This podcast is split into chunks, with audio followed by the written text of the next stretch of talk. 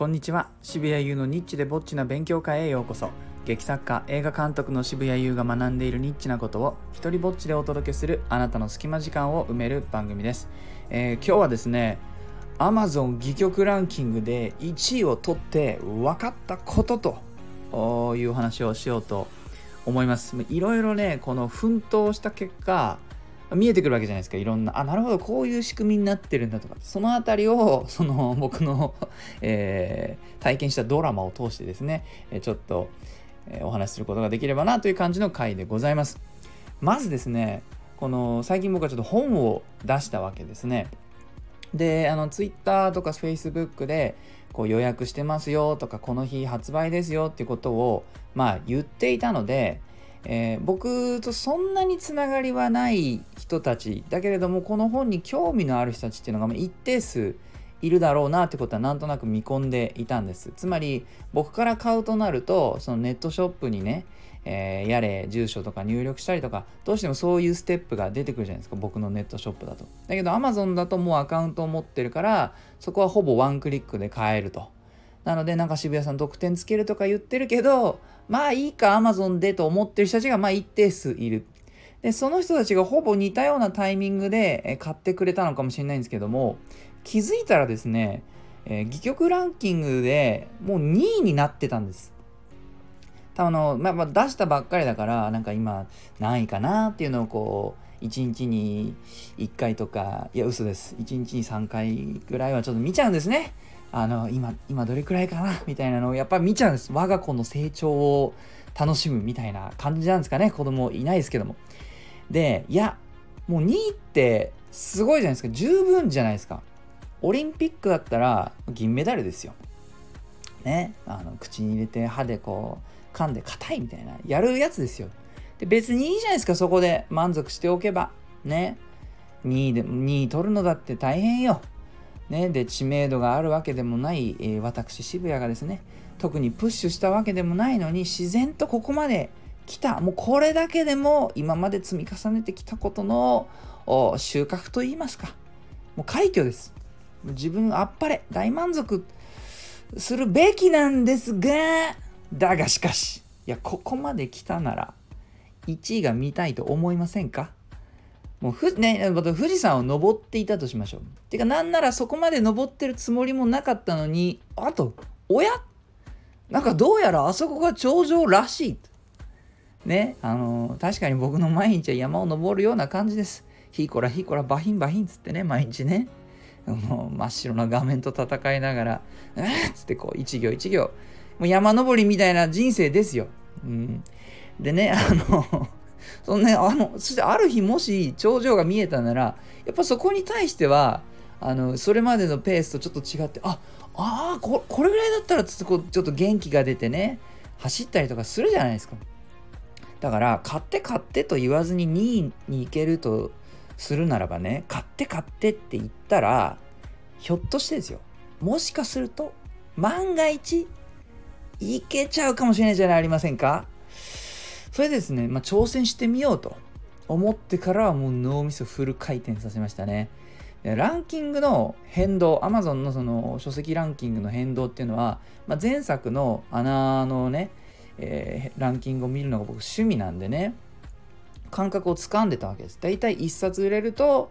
例えば300位ぐらいにいるのが1冊売れると、これが急にね、あの150位とかまで行くんですよ。つまり戯曲っていうじゃフィールドの中でそもそもそんなにあのこうバカバカバカバカそのハリー・ポッターみたいな風にその読みたい人が世界中にいてしょっちゅう売れる本ではないから一冊売れるだけでそれなりに順位が上がるわけですね。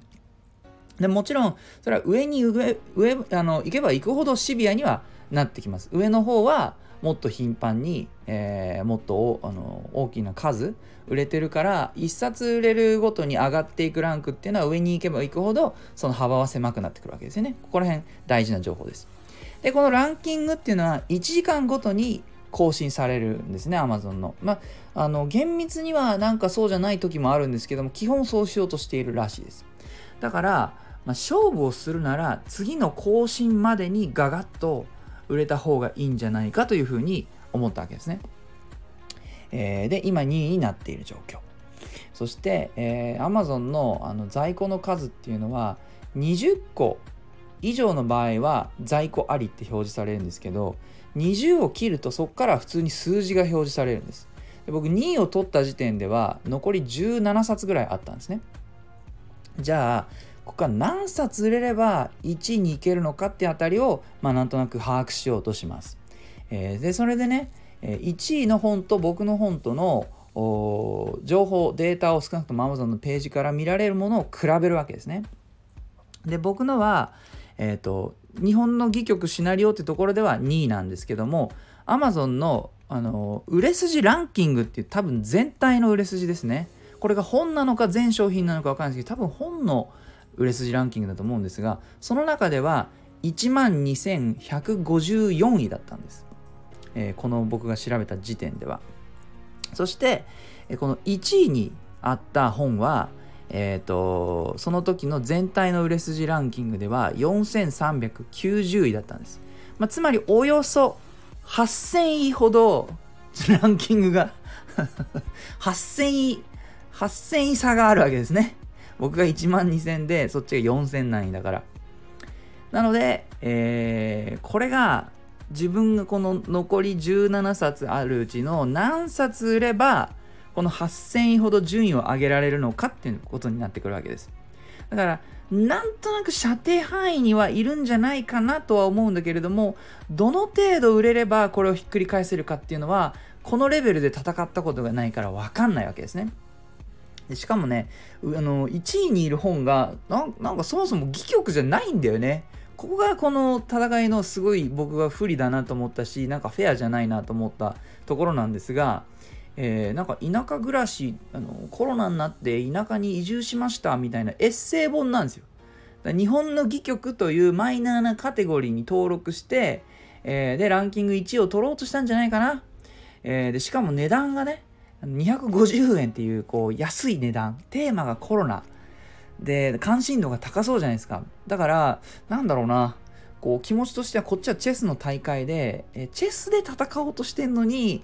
相手はなんか相撲取りが乱入してきてこっちはこう駒を1個ずつねナイトをここにとかってやってんのに相手はなんか張り手とか押し出しとかでチェスの台ごと吹っ飛ばすみたいな感じの戦いをこう強いられてる気がしてなんかフェアじゃねえなこいつらとか。いろいろまあ複雑な思いをあの抱えながらもまあでもねそのもし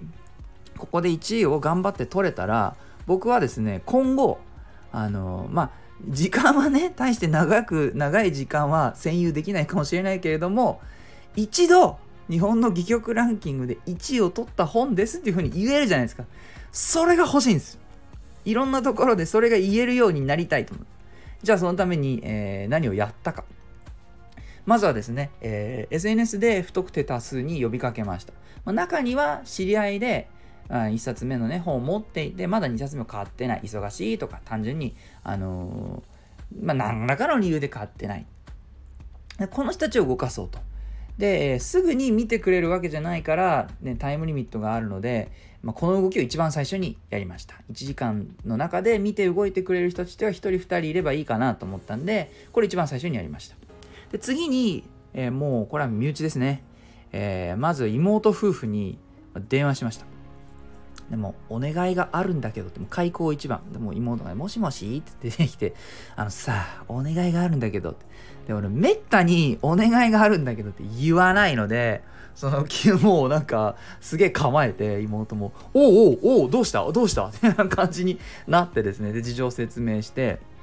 で、もうどの道さんのお兄ちゃんから直接買おうと思ってたよと。あのその方がいいいいんでしょ？って言って、まあ、そう実際そうなんですけど、えー、でも速攻でアマゾンから3冊買ってくれたんですね。でもちろん、ちょっとその時は別の場所に妻も、妻がいて、妻にもね、相談して、で動いてもらって、まず彼女が1冊買いました。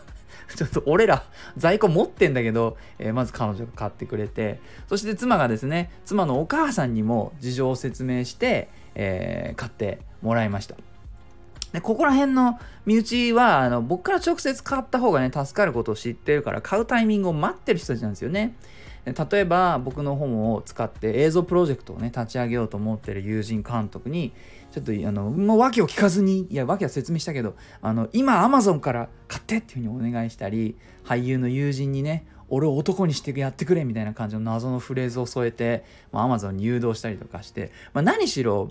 この1時間ごとの更新って思ってるからタイムリミットがあるからやれることをガガガガってやったわけです。でもうちょっと今すぐに動かせる人がいないってなったところでちょっと気持ちに余裕ができてえ調べるわけですね。Amazon のランキングがどのように変動するかとか。でそうするとこうまあ確実ではないですけど一説によると個数ではなく注文数が重要っていう情報があの出てきてあそうなのかと。そうなるとこう妹が買ってくれた3冊がこれ無駄になっちゃう可能性がありますよね。3冊買ってくれたけれども1つの注文としてしか認識されないと。それなんでもう1回電話して